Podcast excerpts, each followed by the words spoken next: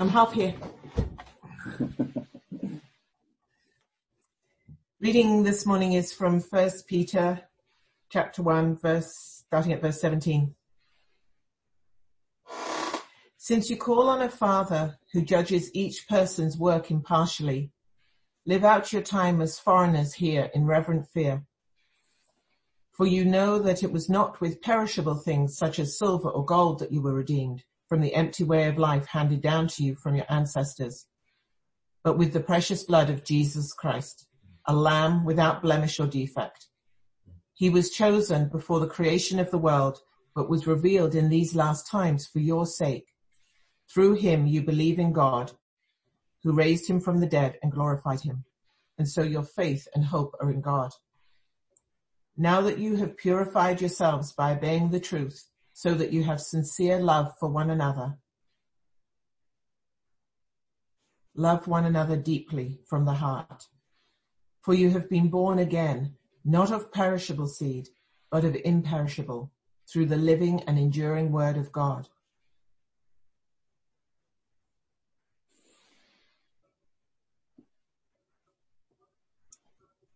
Amen. Thank you, Tish. So we continue in our um, series of looking through Peter's first letter.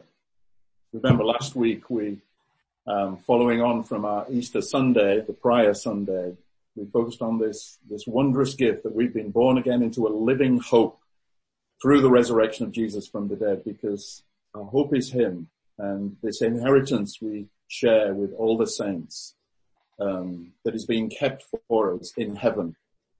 And, and Peter is wanting to reassure uh, Christians, believers spread throughout much of the known world at that time. As we sort of concluded last week, I hinted that there's implications for this reality. This is not just an internal and a future thing, but this is something that finds concrete expression. And we start to see some of that begin to unfold in Peter's thinking as he writes. And uh, Actually, in, in that, passage that Tish read to us, there, there are two primary direct, in a way, commandments to us or calls to us that are very much linked together.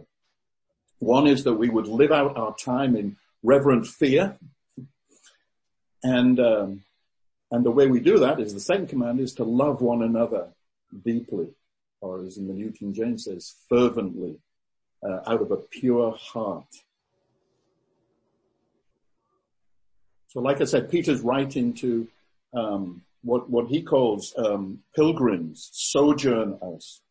There's this implication, and he references it here when he says, live out your time as foreigners. I don't know if you feel like a foreigner. I do.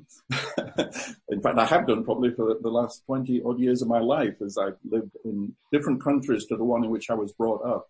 But there's a sense in which it's true for the Christ follower that um, that we belong to a different country.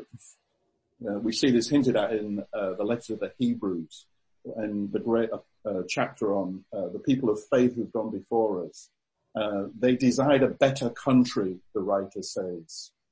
Because in a way, this isn't our true home, because ultimately the Lord is our home. And uh, we long and yearn for the time when we shall be with Him fully, completely. Uh, and so there is this sense of we're on this journey. And I love that as a church, it's part of our tagline, the journey of a lifetime, recognizing that we're not there yet, but there's some, there's something of significance about the journey itself as well as the destination.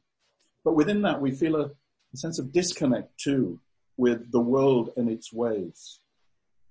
Even to some extent, for some of us especially, but uh, uh, for all of us, Jesus hints at this, that um, even our natural family, in a way, finds a place within the the family of God now. That there's this greater family, and it's just interesting as you know we were greeting Peter, and Sally made the comment that uh, here are your brothers and sisters. You know, there's a real reality to that that we belong to one another, and uh, and and in a way, it supersedes our natural family. It doesn't make it insignificant. It's really important as a natural family, as we will see later in in the chapter. But, but ultimately God is a father who takes us up. In fact, um, the psalmist says, even if your father and mother forsake you, the Lord will take you up. And that's another thing that Peter references here is that um, those of us who call on the Father, he says. This is interesting. Very often, I find sometimes we can be so focused on the person of Jesus because we relate to a Jesus. He's a man. He's physical. He's recognizable. He's, he's like us. We read of the story of his life in terms of Jesus of Nazareth. And, um, and yet Jesus would say he came to bring us to the Father through himself uh, to the Father. In fact, Peter says through Jesus you believe in God, God the Father who raised him. God is the one who glorified him so that your faith and hope are actually in God, the Father of our Lord Jesus Christ. Jesus himself, when encouraging us about prayer through the, the conversation with his disciples, he says, when you pray, pray, our Father. We tend to pray a lot, dear Jesus. Not, nothing wrong with that per se. And yet there's something really significant about praying to the Father and our relationship with the Father. For some of us, that's a hard reality because of our experience of earthly fathers. All of us as fathers, we, we recognize sometimes the way we, we, we fall short and, uh, we're not always there for our children as we would like to be. For some people, that makes actually relating to and drawing near to a God who we read is a father difficult. And Jesus can help in that. And there's nothing wrong with that. But I think too, there's something of the healing work of the gospel that God wants to transform both our vision and our experience of the Father. That was part of my experience. And, and, and Paul ponders this as he thinks about the work of the Spirit in our, in our lives, the Spirit of adoption. Remember, so we're all adopted into this spiritual family. And by Him, we cry, Abba, Father. It's a term of great affection and endearment and love towards the Father. Interesting too, I was looking in the book of Revelation and, um, and when, when God gives um, John, the apostle John, this revelation of the nature of God, before Jesus, the Lamb comes on the scene, the first revelation is that of God, the Father, the one who sits upon the throne. Let me read these verses. Actually, let me, let me come back to that in a moment because there's something else I want to mention first. The other thing that Peter says is that we've been redeemed with the precious blood of Christ. This is, this is meant to give us a, a sense of reassurance and confidence. Peter's saying you, this idea of re- redemption, this is the language of the slave market where we have been bought back.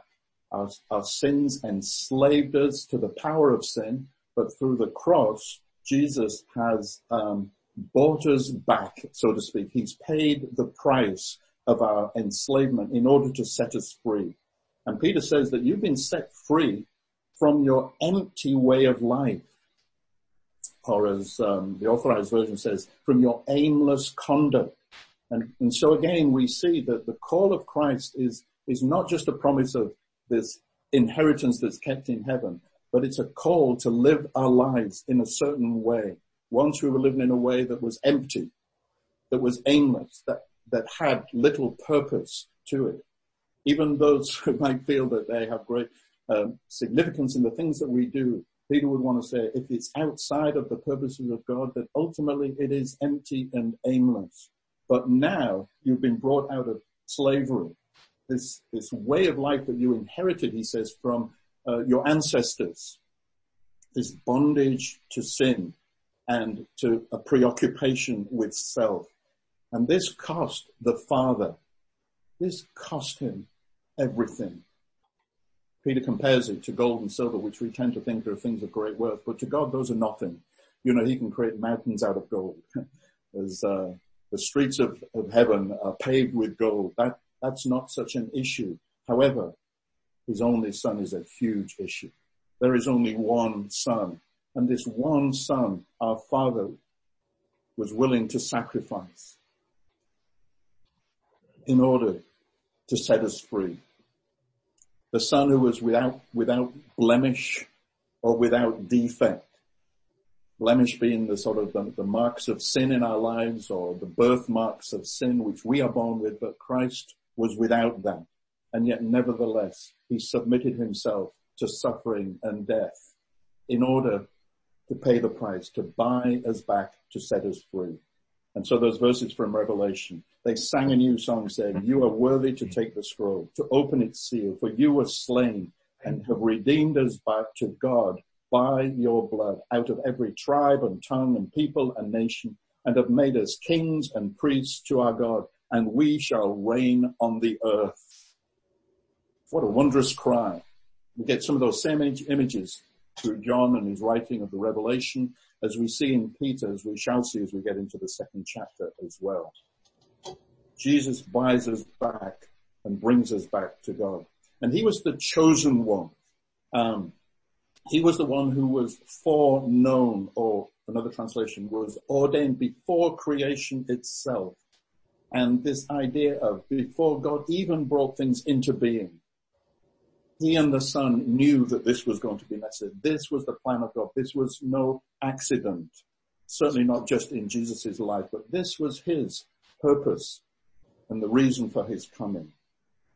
And now in these last times, in, and, and certainly for the Jewish understanding, there's, there's been this transition from the, the temple era and the worship centered upon Jerusalem to now the new temple, the new creation signified by the resurrection of the dead and the pouring out of the Spirit, this, this uh, signifies the, the new era, the last days, moving towards the culmination of God's purposes.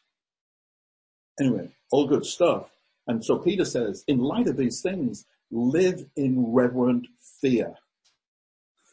We are called to live in fear.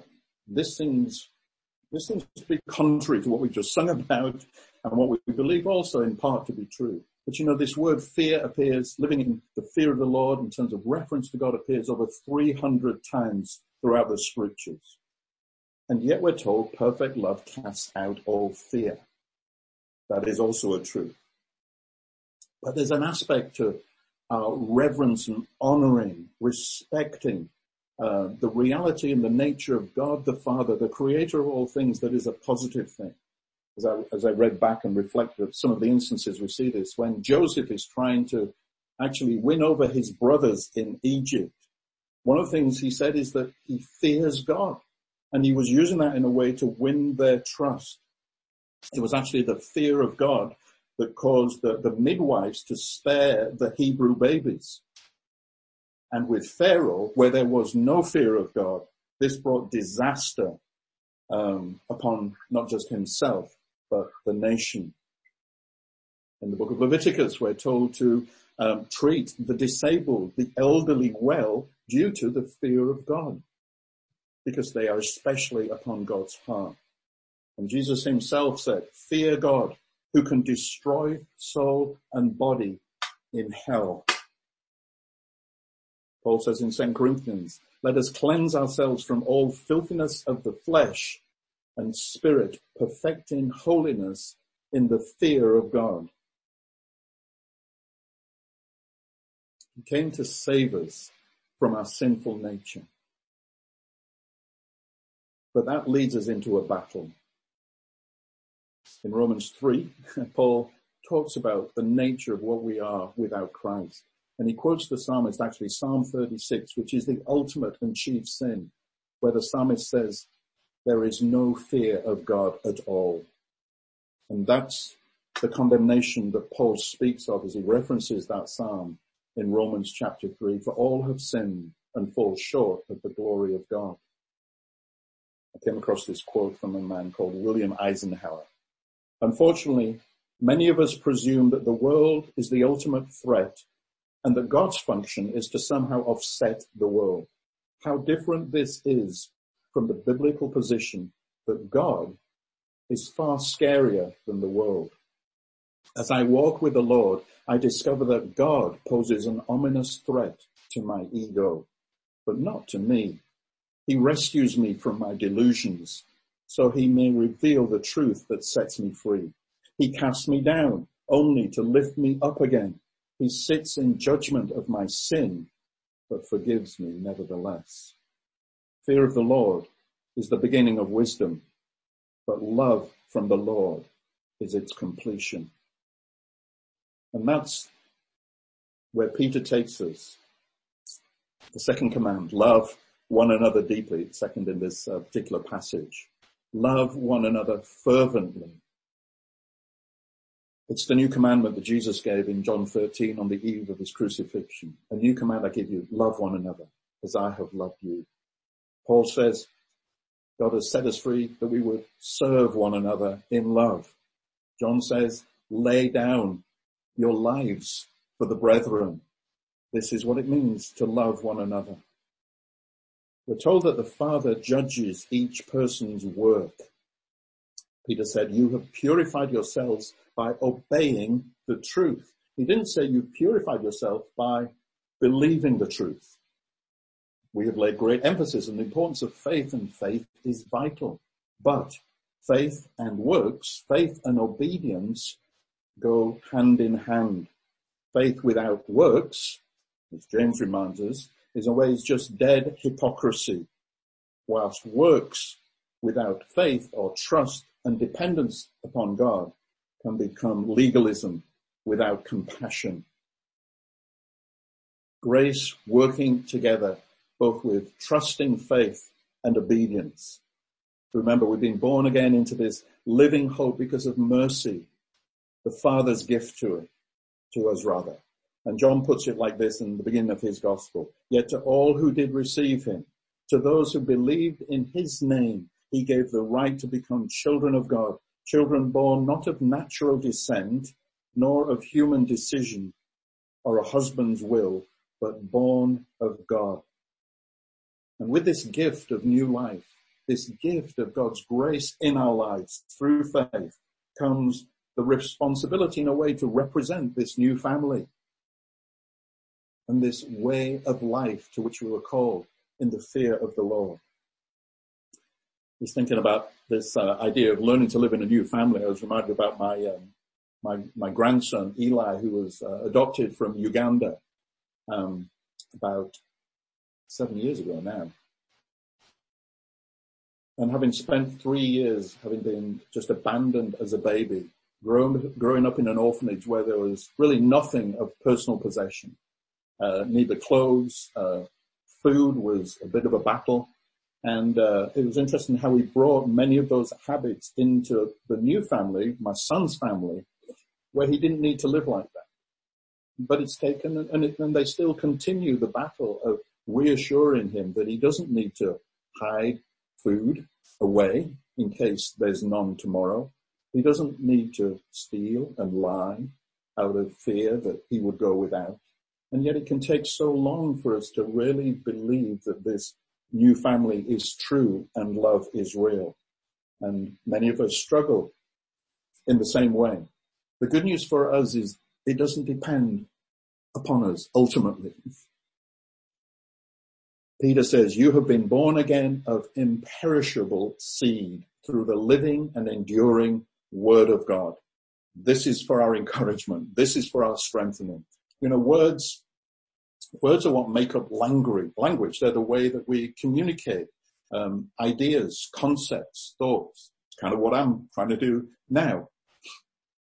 And God's word does that, but it goes way beyond that. It's, it's being likened to seed. You see, God doesn't just plant ideas, concepts, truths within us, but he plants the eternal word, the Christ, the spirit within us. The Christ who was the word with God in the beginning sends the eternal spirit, which has this potential, just like a seed, to reproduce the parent. You know, we plant a seed in the ground and we anticipate that what will grow will look like where the seed came from. You plant an apple seed and ultimately you grow an apple tree. You expect the fruit of apples. That's how seeds work. They reproduce the parent. And, uh, and Peter will say actually in his second letter that you and I have been given through the new birth and through the implanted word everything that we need for godliness. And so what has been placed within us is everything we need to love one another fervently and to fulfill everything that God wants for us. The Spirit of Christ in us makes us little Christs, Christians, those who follow the way of Christ and his teaching. And, and this is such an important dimension for us to realize that this is the work of recreation. This is why the, the, the last days have begun and we are in this new era. And the Christian faith must not be reduced to promises for post-mortem. It's okay now. You're going to go to heaven when you die. Yes, the scriptures speak about that, but most of the scriptures speak about what's meant to happen between now and uh, when we transition into eternity. I love how Paul puts it in his quirky language in Galatians. He says, my dear children, for whom I am again in the pains of childbirth until Christ is formed in you.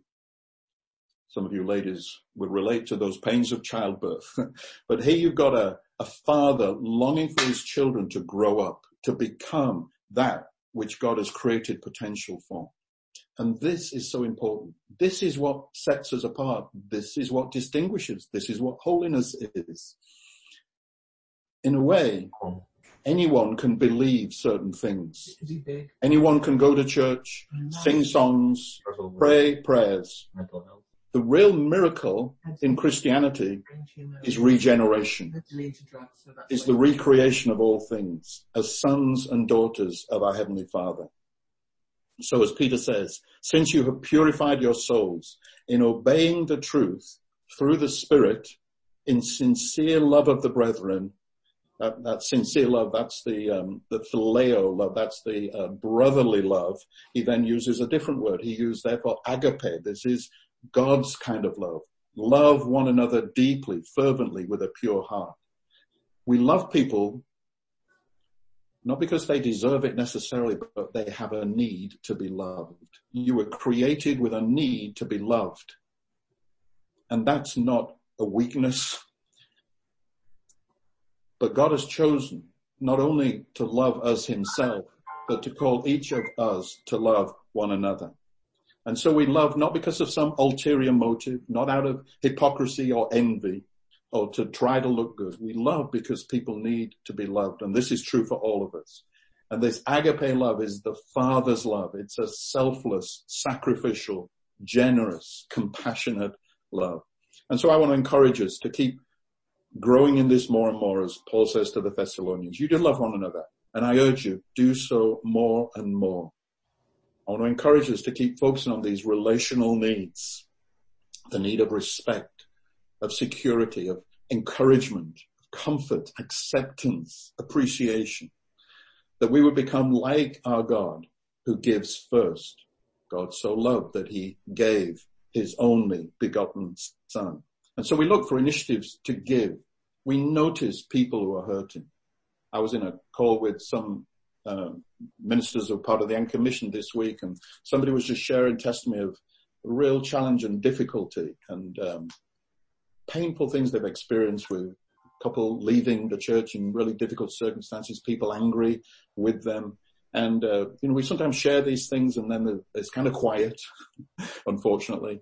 Uh, I gave her some comfort then, but, um, this person was on my mind and, uh, found myself praying for them and, uh, took the trouble just to reach out and again communicate some care. And, uh, this is what it means, I think, to notice and then initiate care in whatever way the circumstance calls for. Just connect. Call people up if they're on your mind. Offer help as much as we're able. Be vulnerable about ourselves and the things that we're dealing with. And if we, I think, make this a daily discipline, this is what it will mean to grow in the fear of the Lord as we seek to love one another. You know, it begins with our response to the Father and our love for Him because we can never outlove Him because of all that he's given for us. And then he continues, if we're married with our spouse and then with our family, the people at home, the most significant relationships, and then we take it out into all the world, wherever the Lord would take us and we would have opportunity. I would suggest this is the Jesus way. This is what it means to be little Christs. This is what the Spirit is doing by the grace of God in each of our lives as we journey on together. Amen. Sorry, went on a little bit